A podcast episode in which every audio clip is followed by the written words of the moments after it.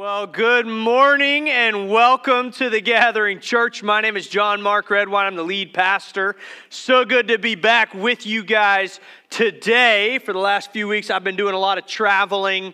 Uh, my family has moved from one house to another and been in transition. And so, Pastor Robbie has been filling in the gaps for me. And man, I'm so grateful to him. He is such a gifted communicator and an asset to our team. And so, uh, but I'm glad to be home today. There's something about coming home, especially when my literal home is, is filled with boxes and the furniture's in the wrong places right now.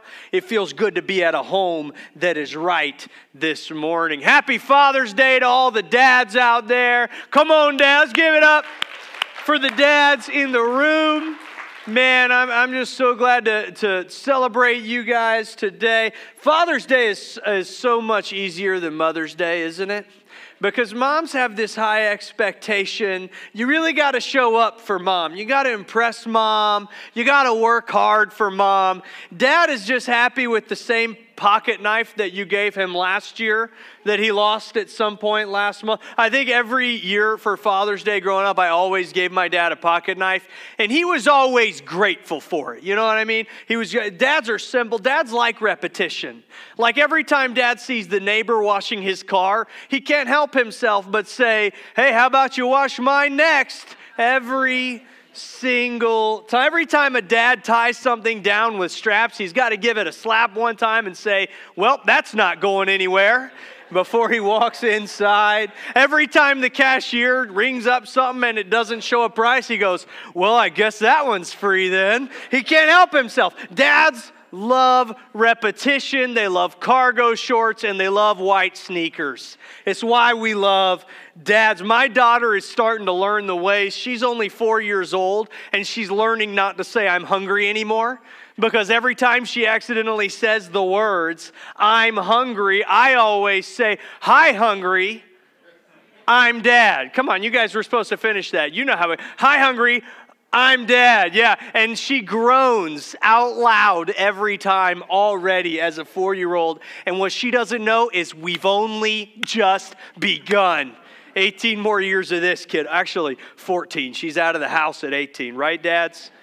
All the dads with older kids are like, you just wait. You just wait. Well, today we are uh, in the last week of our series, What's on Tap. And next week we're starting a new series called Summer at the Gathering. It's something we do every year. And honestly, it's one of my favorite times. So let me tell you what Summer at the Gathering is. For the next seven weeks, um, we're going to have uh, messages that kind of come from the heart. And so uh, all of our messages come from the heart, but we plan our series out a year in advance so that we can be ready for what's coming, so we can prepare, so our creative teams can get ready, all of those reasons. And it's with a lot of prayer and a lot of um, study that we build those a year in advance. But what happens is, over the six months from the time we plan them until the summer, God speaks a lot of things into our hearts that we want to communicate. And summer at the gathering is our time to do that. And so uh, I'm so excited. Next week, to celebrate the beginning of summer at the gathering, we're going to have a snow cone truck outside, so you don't want to miss it. Uh, we, we are excited to kick that off. I'll be teaching on worship next Sunday, and so be here. It's going to be a good one. Um, next Sunday as well is Growth Track Step 2. If you've never been to Growth Track, Growth Track takes place at 11 a.m. during our second service, right outside these doors. If you can't find it, just go to our info center right here and they'll walk you to the class. And step two is where we really start to kind of step into how God designed you. See, we believe every person was created with a purpose. It's what this series has been all about. And that every person was created with this God given purpose. And what we want to do at the gathering is help you learn to know God, find freedom, discover that purpose so you can make a difference. And Growth Track is our way of leading you in the process of discovering your purpose. And so if you haven't gone through step one, it's okay. You can still come back and do step two next week, and that will be next Sunday at 11 a.m. So a lot of good stuff happening here. Uh, but today I want to wrap up our series by talking about honestly, this is my favorite part of both processes the fermentation process for the beer making and receiving the Spirit of God in our own lives as we develop our potential. In this series, we've been talking about the beer making process and studying potential. The brewer has the ability to look at four ingredients, the basic ingredients of beer water, hops, barley, and yeast, and see the potential that they can bring out of it. There's so many different outcomes based on the development process. What we've learned is the process determines the outcome. That the process is so important to getting to the place we were designed and meant to be by our master brewer, the one who's made us and who placed that purpose inside of us. Through this process, we've talked about the milling of the grain, the mashing and lautering of the sweet wort, and this week we're going to talk about the fermentation. Let me tell you what happens in the sciency part of things in fermentation real quick. The brewer at this point's really been with it with the beer. He's crushed it, shaped it, boiled it, all with the end in mind. Now that the work is done, it's time to wait. Once that wort has been cooled, they move it to a fermenter, which is just a big, large stainless steel vat. Next, yeast is added, and here is where the fun begins. The moment the yeast is added, it gets to work eating up the sugars that were created during the mash. As they consume the sugar, the yeast expels carbon dioxide and alcohol, as well as a variety of flavor compounds that vary greatly depending on the strain of yeast, the temperature of the fermentation, and a few other uh, things. Fermentation time varies from a few days for a simple ale to over a month for lagers. Here's what I think is really interesting about the fermentation process Louis Pasteur discovered yeast in 1841. They've been making beer for a long, long time before that. What they thought before he discovered what yeast was was special. In fact, all the way back in ancient, ancient Mesopotamia, the word they used for the fermentation process was translated as God is good. Isn't that good? God is good. So basically, they made some kind of a gross tea and they left it out for a while and it turned into beer. And they were convinced that God had created this drink. Praise the Lord. Hallelujah. He has done good things. The yeast, the fermentation. You cannot have the beer without the fermentation process. It's interesting. Because we do all this work in the development, we do all this work in the design of it, but ultimately the finished product is out of our hands. And the brewer does everything that he can in the process to control the outcome, but it is the yeast that changes the wort into beer. I would ask you this morning have you been through the milling and the crushing and been changed? Have you had parts of you stripped away? Have you been in the development for years, working on an education, on apprenticeship, sharpening your skills, and chasing opportunities, only to find that on the other side of it, you still feel a little unsatisfied? Maybe you felt like you were meant for something in this life, but no matter what successes you find, you're still missing something. I would suggest there's one more step remaining for you. One more thing that is left to develop. One more important piece to reaching the potential that you were created with. Maybe you find yourself in one of two places. Maybe you should be happy, but you're not. Maybe you should feel fulfilled, but you don't. Maybe you had a goal for a long time, and then you got there, but it feels like it's missing something.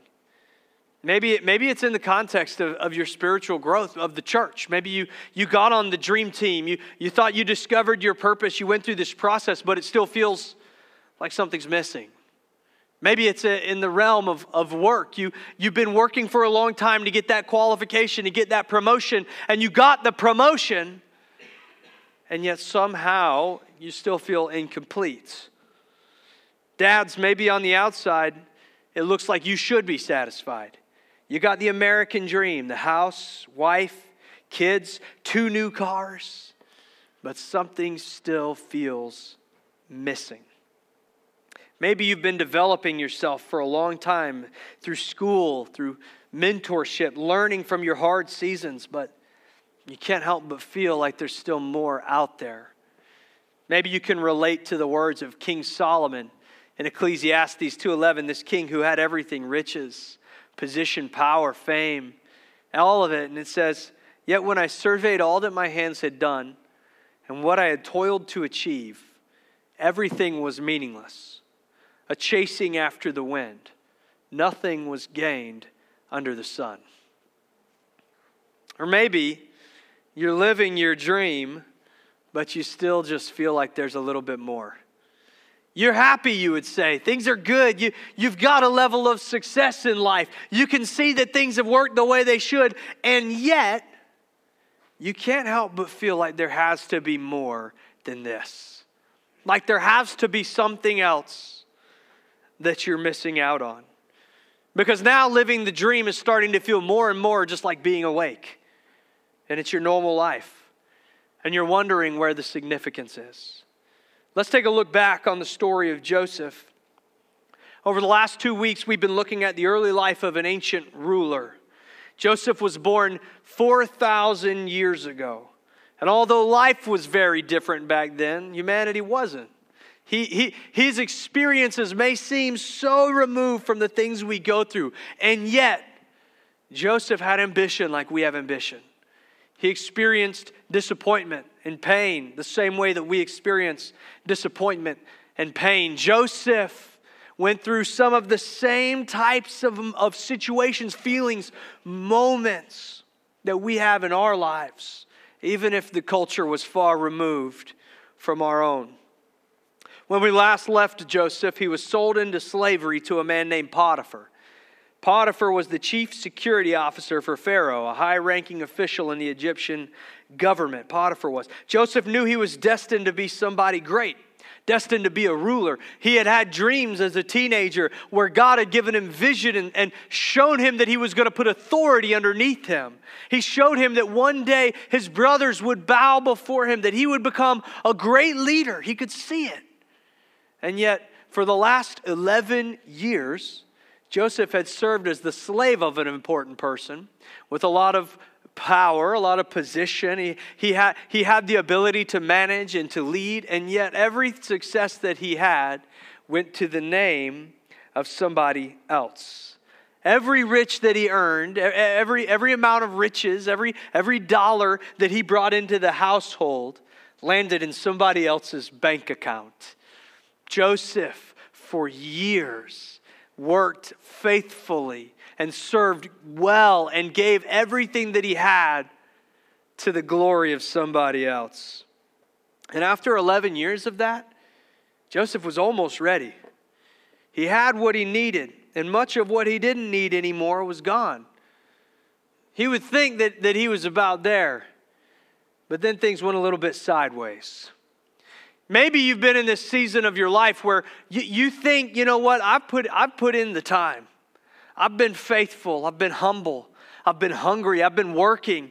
I've been, I've been moving forward. I've been checking off the boxes. I've been doing what they say I should do. I've got, I've even got three months of savings in the account. I'm debt free. I'm living well. I got a nice house. My kids are in a good school. Me and my wife, we seem to be doing well and things seem like they're going good. It must be time for me to finally start to feel satisfied. It must be my time to start to really see the dreams that God's put in my heart come into reality. But then things take a left turn, or it just comes to a stop. It stalls. Suddenly, you're not moving at the same speed you were moving before. Joseph, for 11 years, served faithfully in the home of Potiphar and was on his way to receiving some real dream fulfillment until after 11 years, he was thrown in prison for being wrongfully accused of trying to rape Potiphar's wife. 11 years of faithful service. It says in God's word that the Lord was with Joseph and that he had favor upon him. And I just wonder if he was thinking that day as he was hearing the accusations, as, as they were giving him his sentence, if he still felt like the Lord was with him if he could still feel the favor of God upon him, or if he was beginning to wonder if any of it ever mattered in the first place. Let's take a look at Joseph's story this morning and let's see what we can learn from it. The first thing that I think is important for us to learn in this part of the process is that a waiting season isn't a wasted season. A waiting season is not a wasted season. I need you to hear me say it this morning if this is where you are. If you're in this place where everything seemed like it should be, you should be reaching breakthrough and instead you're reaching a stop. Don't give up. Don't give up. Keep moving forward. Keep leaning into it. A waiting season is in a wasted season. Let's look at what Joseph does with this time of his life. Genesis chapter 30, verses 20 through 23. 39, excuse me. It says, Joseph's master took him and put him in prison, the place where the king's prisoners were confined. But while Joseph was there in the prison, the Lord was with him, and he showed him kindness and granted him favor in the eyes of the prison warden. So the warden put Joseph in charge of all those held in the prison, and he was made responsible for all that was done there. And the warden paid no attention to anything under Joseph's care because the Lord was with Joseph and gave him success in whatever he did. Twice. I think the language is important. Twice here it says, the Lord was with Joseph. Two times. See, I think it's important for us to remember that even in the seasons where it feels like we've come to a hard stop, that God is still there. That He never stops. That even though it feels like we've stopped, you need to know that He doesn't stop. You see, this was one of those times where a lot of us, we hit that hard stop, and the reaction really is just to kind of sit back and mope. And say, Well, I tried. I, I, I, gave it, I gave it my best effort, and things didn't work out the way that I had planned. So I guess this is it. Like, I guess this is me now. I think it's interesting because if there's anywhere where it should be okay to sit back and mope, you would think it's jail, right? I mean, isn't that what jail is for? Like, isn't it just a long time to kind of reflect on how you got there? And if you're like Joseph and you shouldn't be there in the first place, then it's a long time to kind of sit back and mope. That's not what Joseph does. Joseph says, This isn't going to be a moping season for me because God is with me and his favor is upon me. I'm anointed, I'm called. He's called me to lead. So if I'm going to lead in a palace, I'll lead in a palace. Or if I'm going to lead from a prison, I will lead from a prison. He gets authority in the jail cell. He continues to grow his character, to grow his ability to manage people, to grow his ability to lead. And I think he does something else during this time. I think he begins to grow in the spirit. See, I think God does a work in seasons like this that is unique. Because I think the way that we learn to pray in seasons like this are different than the way that we would pray in other seasons. When we feel successful, our prayers look different. When we feel like things are going the way we want them, they look different. When things take a left turn, we learn what real prayer looks like. I think there's a specific kind of prayer that is prayed from a dark prison cell. Whether it's a literal dark prison cell or the prison of your circumstances, there is something special to what the Spirit can do in those seasons. I believe Joseph leaned into the power of the Holy Spirit in those seasons. I know that is true because of the way the Holy Spirit grew the spiritual gifts inside of him in that season. I don't know where you are in your life right now, but if you find yourself in a waiting season, I would encourage you to decide in that season from the very beginning that you're not going to just sit back and mope. Don't waste this waiting season by just waiting for it to end. It might not, if that is the case. Take this time to lean into the Spirit, to continue to move forward, to look at your circumstances and say, How could I do what I'm called to do, even here, even in this place, even if it doesn't look like what I dreamed it would look like, if it's not the things that I've always wanted it to be? What do I need to do right now to keep pursuing what God has called me to do? And in those seasons of pain, and in those seasons of stillness, and in those seasons where it feels like it's a hard stop, I would encourage you to pursue His Spirit like you never, ever have before. Because I believe that when we are in those seasons, that's our fermentation process. That a change is taking place in us. It is now outside of our hands. We've put the work in, we've put the development in. We've done all, we've read every Jim Collins book on leadership. We've done it. We've done it, we've, we've listened to the podcasts, we've had the conversations. Now what? Now it's time to let the Spirit do what only the Spirit can do. The thing that I, I love that Joseph does in this season is he learns to connect his purpose with the Spirit of God. Connect your purpose with the Spirit of God. Here, here's what I mean. Here's how I know that God was growing the Spirit inside of Joseph in this time. Joseph received a spiritual gift as a teenager of prophecy of the ability to interpret dreams and see what God was speaking to the person through those dreams, specifically his dreams. He had these dreams of different objects bowing and understood the spirit inside of him whispered the meaning of those dreams to him. Now we are decade removed from that, more than a decade removed from that. This has been maybe 14 or 15 years later. And Joseph is beginning to receive this gift again the Spirit is growing in him, and he's spending time in prayer and he's worshiping. And these two guys hit the jail cell with him. And he's stuck in there with them. And they're two guys who had worked for the Pharaoh, who had worked for the king. And they're having these dreams. And Joseph listens to the dreams and says, Okay, this dream means that you're going to be released and get restored to uh, the job you were in before, and you're going to die. You're, you're dead. You're done. Sorry about that.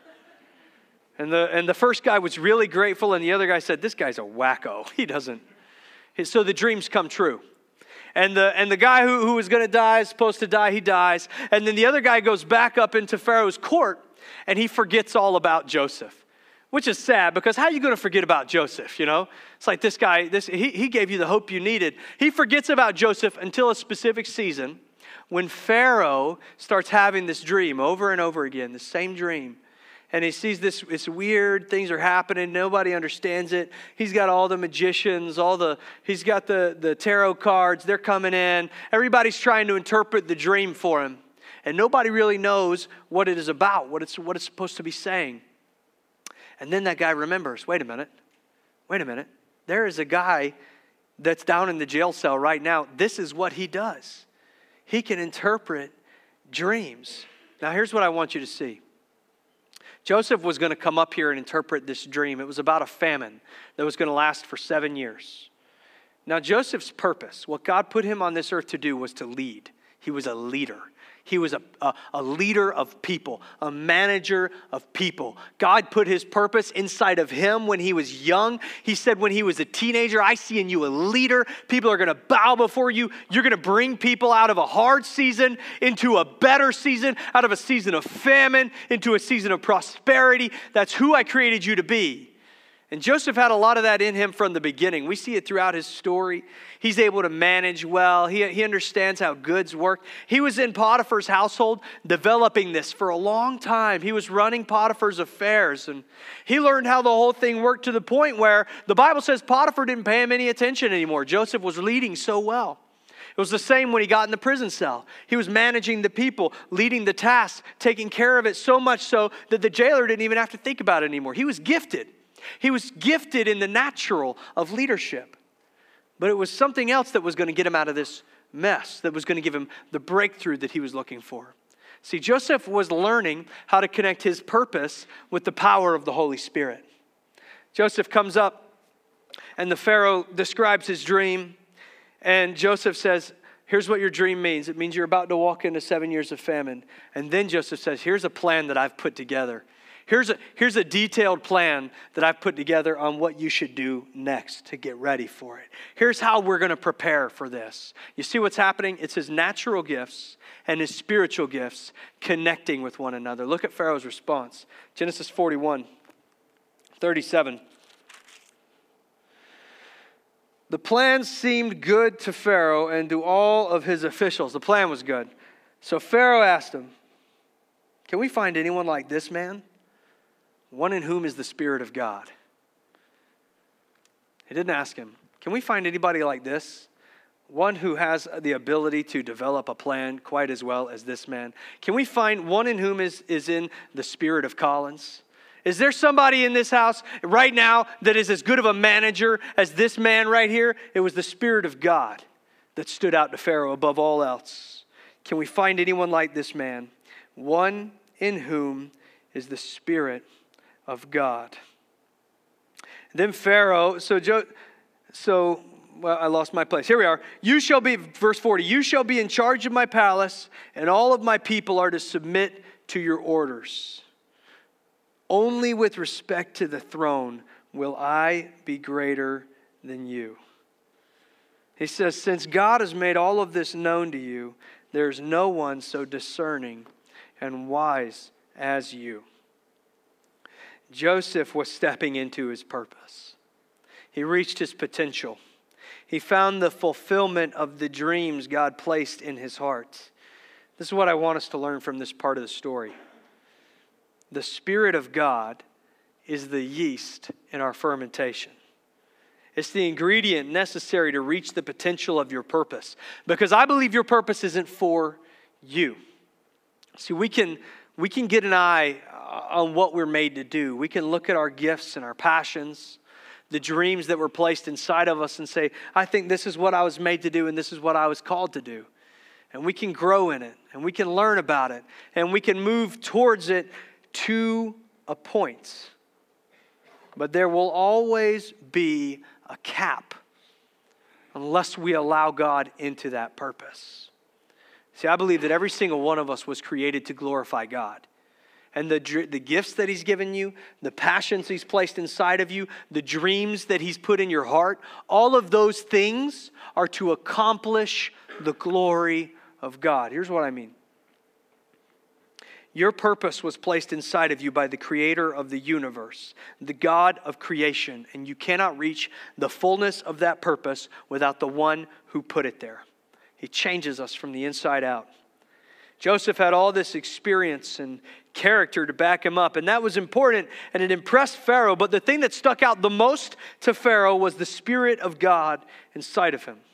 See, I believe the final piece to reaching our potential is our relationship with Jesus. Maybe you're in here today and you don't follow Jesus. You're here because you love the people here. You're here because you have questions. You're here because church has kind of always been a part of your life. And you would say that you believe something, you don't know if you believe everything.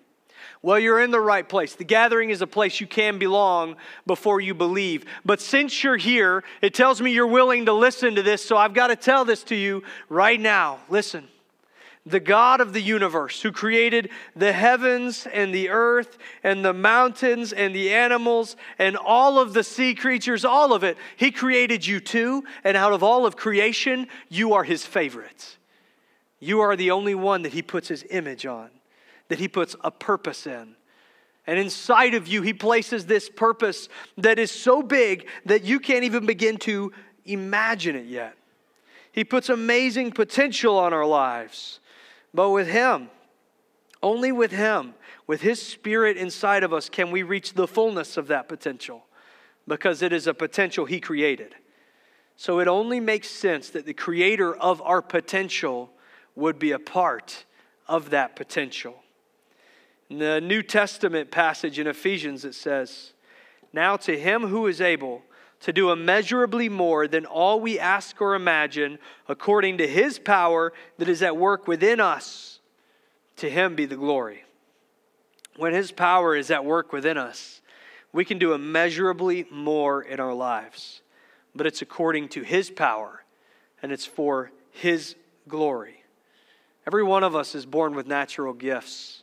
Some of us can sing or play guitar. Some of us are athletes. Some of us are mathletes, you know? Some can act well, speak well, some can create art. Some are gifted leaders, gifted managers of people. Some of us have the gift of vision, some of us have the gift of executing that vision. It's rarely the same person, isn't it? But when you enter into a relationship with Jesus and the Spirit of God is in you, your natural gifts are complemented by spiritual gifts and they complement one another and they go together. And your potential is realized when the natural meets the spiritual and they are both being developed. And that is your purpose and it's your ultimate reason for existence.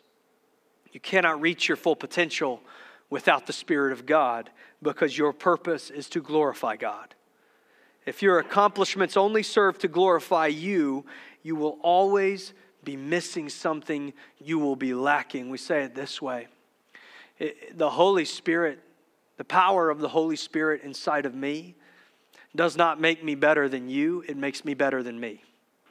You got to understand this morning that we believe in the power of the Holy Spirit. What I believe in and what the Bible says is that inside of us, when we enter into a relationship with Jesus, is the same power that brought Jesus Christ back from the dead. And we can go into our lives and try to serve our purpose without the power of the Holy Spirit, but that would be like going into a boxing match with our hands tied behind our backs. No matter how strong you think that headbutt is, it's not going to be as effective as you think it will be.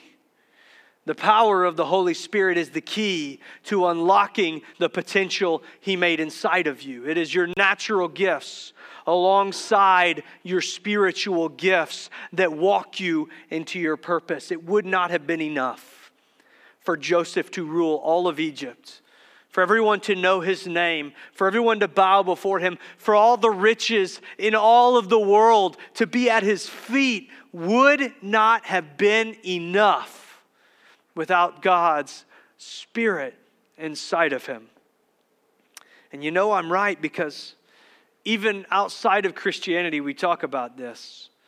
There's this great lie that, that inside and outside of Christianity, we believe that, that it would be status and financial security and position and power and a person that would lead us to the ultimate satisfaction we're all looking for. And yet, we've got all these songs written and all these movies made that are all about how we won't find fulfillment in these things. You know, I think it's interesting in Hollywood. Almost every movie that you see, unless it's a movie with bad acting, has no Christian characters. Unless they're a weirdo. There's no Christian characters that on television, save for Touched by an Angel, right? There's no Christian characters in movies, and yet, so many of their plot lines revolve around somebody pursuing position, pursuing security, pursuing leadership, position, authority, all of it, pursuing relationship only to feel empty at the end. And the solution that they usually wrap it up in in Hollywood is that there was a person that they were looking for that was really the fulfillment, but most of us know how that story ends as well. Because if you rely on a person to give you your hope and your satisfaction and everything you need in life, you're putting too much pressure on that relationship and it will crack at some point. You see, all of these stories that our culture tells are just crying out the same thing that God has been whispering to creation since the Garden of Eden. We were made to be together, we were made to be united. We will find our peace, our satisfaction, and our strength in Him alone.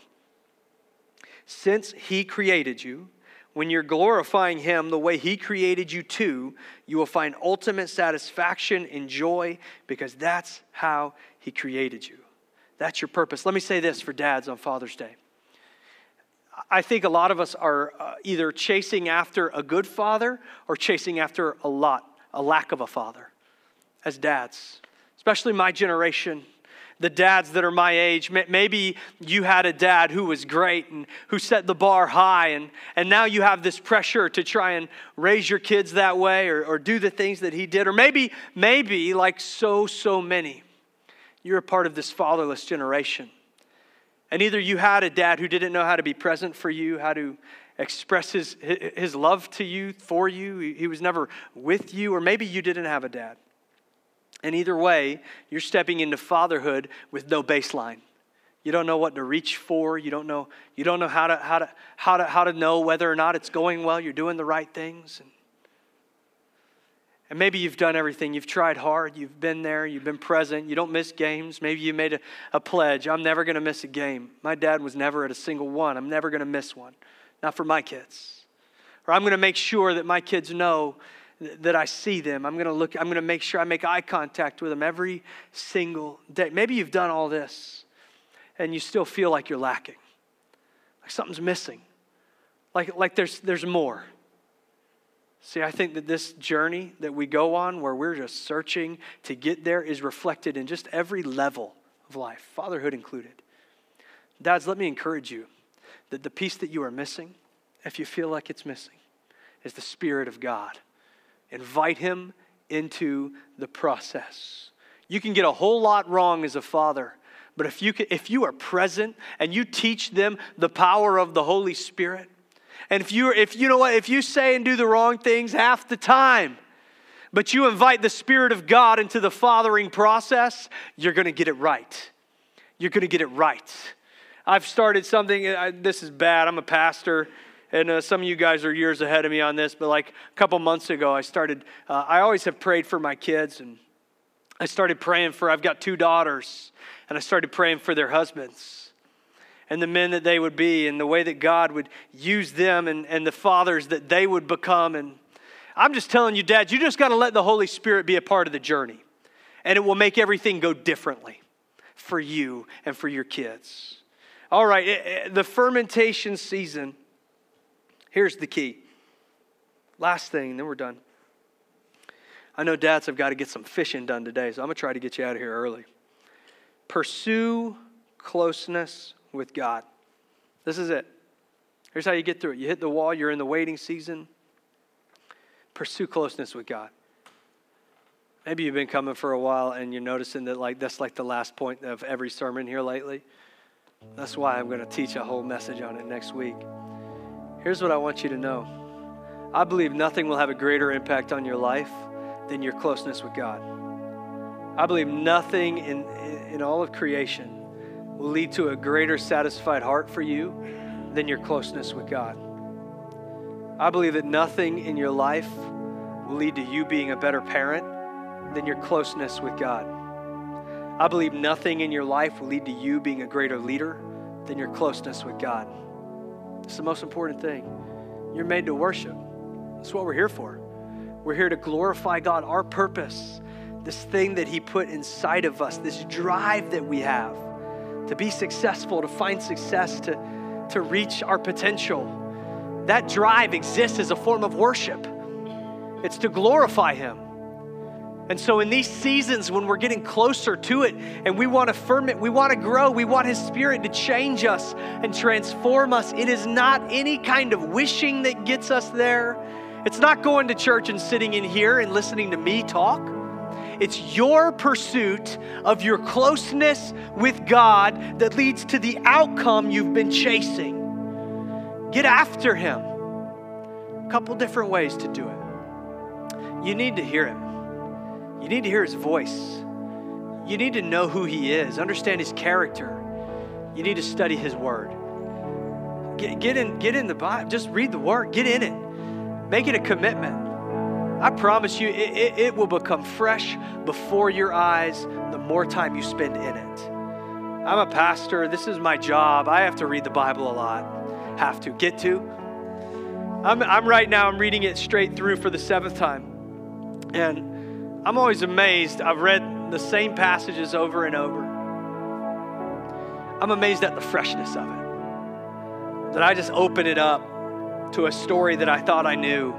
And God says, You, you have not even yet begun to understand my goodness, my compassion, my mercy, my grace. You just got to study His Word. You got to get to understand who He is. I believe the more we get into His Word, the more clear His heart will become to us, and the greater it will give you clarity over your future. Just make it a priority, spend time in it. Here's the big one I don't think anything that you do will affect the growth of the power of the Spirit in your life more than worship and prayer. Worship and prayer. Worship and prayer. We're made to worship. The Bible says that God is He's searching for true worshipers. That He draws close to us when we worship Him in spirit and in truth. That it's, He's attracted to it.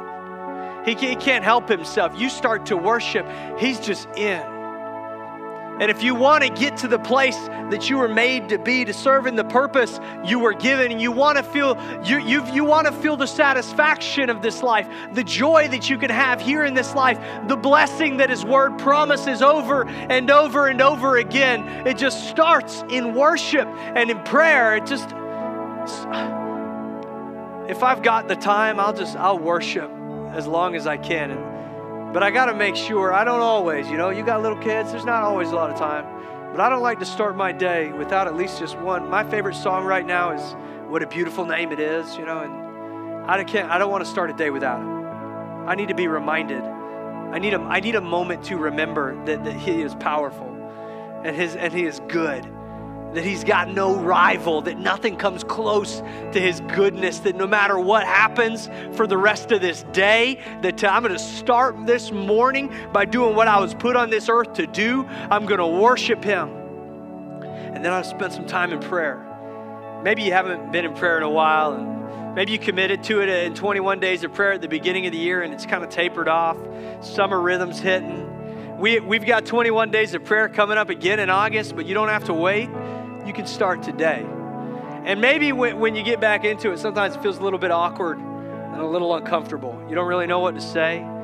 If you're in a relationship with somebody, you ever been in a relationship with somebody and they travel, they, they, they go away for work for a little while, or maybe they take a vacation without you? What's up with that? Come on, bring me on that vacation. I just did that to my wife. Sorry, hon. And you go away for a little while, and you come back together, and there's this tension you know what I mean? There's this tension. My, I, am going to be honest with you about my marriage. Rael and I are usually mad at each other after we spend a little time apart. We're mad at each other because we've missed each other so much. Does this make sense? Anybody else? Am I alone in this? You missed each other so much, and now you're just mad about it, you know? And so you're kind of grumpy the first day back together, and you sit down, and so much has happened in the last few days, you don't know how to talk about it, so you don't really talk. And it's a week before things are normal again. And if it's like that with the person that you're in the room with, why wouldn't it be like that with God? Prayer can be that way. If you haven't prayed in a while, it can be awkward to get into it, feel uncomfortable, there could be tension. But you just got to do the same thing that I would do with my wife, and that is just keep keep talking. Keep asking. Just sit there in the presence for a moment.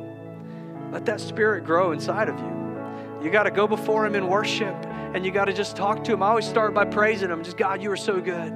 I thank you so much for the way that you're blessing me. I like to list out the blessings, the things that I'm most grateful for that day. I think that sets your mind right, God. Thank you for this and that. Pray over my kids, my wife. Pray over, pray over people in my life that need prayer, people that have asked for prayer. And I just think the more we worship and pray, the more power of the Spirit fills us up. Worship and prayer. Get around people who are following Jesus. If you're not in a life group, we're a couple weeks into our summer life groups. It's not too late. Get in one. Get in one. Be, in a, be around people who are following Jesus. Just get around the table with them. You know, the same power, the same spirit that is in you is in them. And when you get together, it grows. The power is felt. The Spirit's presence is palpable. It's the same Spirit. And even if you're just sitting around the table eating, I'm just telling you, you will benefit from it. You'll grow from it. Get around other people following Jesus, worship more, pray more. And I wonder what would happen if we would trust this process. Will we, will we learn, will we find more to learn from in the milling, in the crushing? Will we find more satisfaction in the development? Will we grow more? Will we work harder? Would we embrace the work of the Holy Spirit in our lives during the waiting season? Will we keep growing even when we live in our potential? This is my hope for you this morning. I believe there can be more for us in these times. If it feels like you're at an all stop, maybe God is saying, Get to know me a little bit first. Get to know who I am, and I'll get it set up for you on the other side. My prayer for us this morning is as we seek out the purpose of our potential, as we move towards it, that we would pursue Him above all else and that He would be glorified in the process. Heavenly Father, I thank you so much for who you are, for the way that you've created us to worship you, to glorify you, God. I thank you for the gifts you put inside of us, for the talents, God, for the purpose you've called us to. Lord, for every person in this room today who's not yet discovered their purpose, who is, who is still wondering why, what, what are they here for, what, what does it all mean? That you would open their eyes. That God, you would give them breakthrough and revelation. That Father, you would put in front of them a path to take.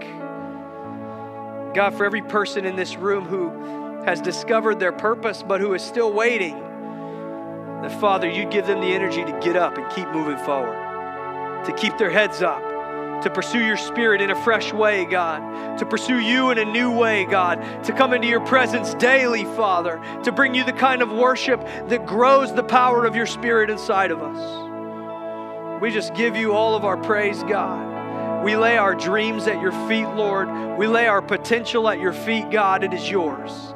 Be glorified in it. In Jesus' name, amen.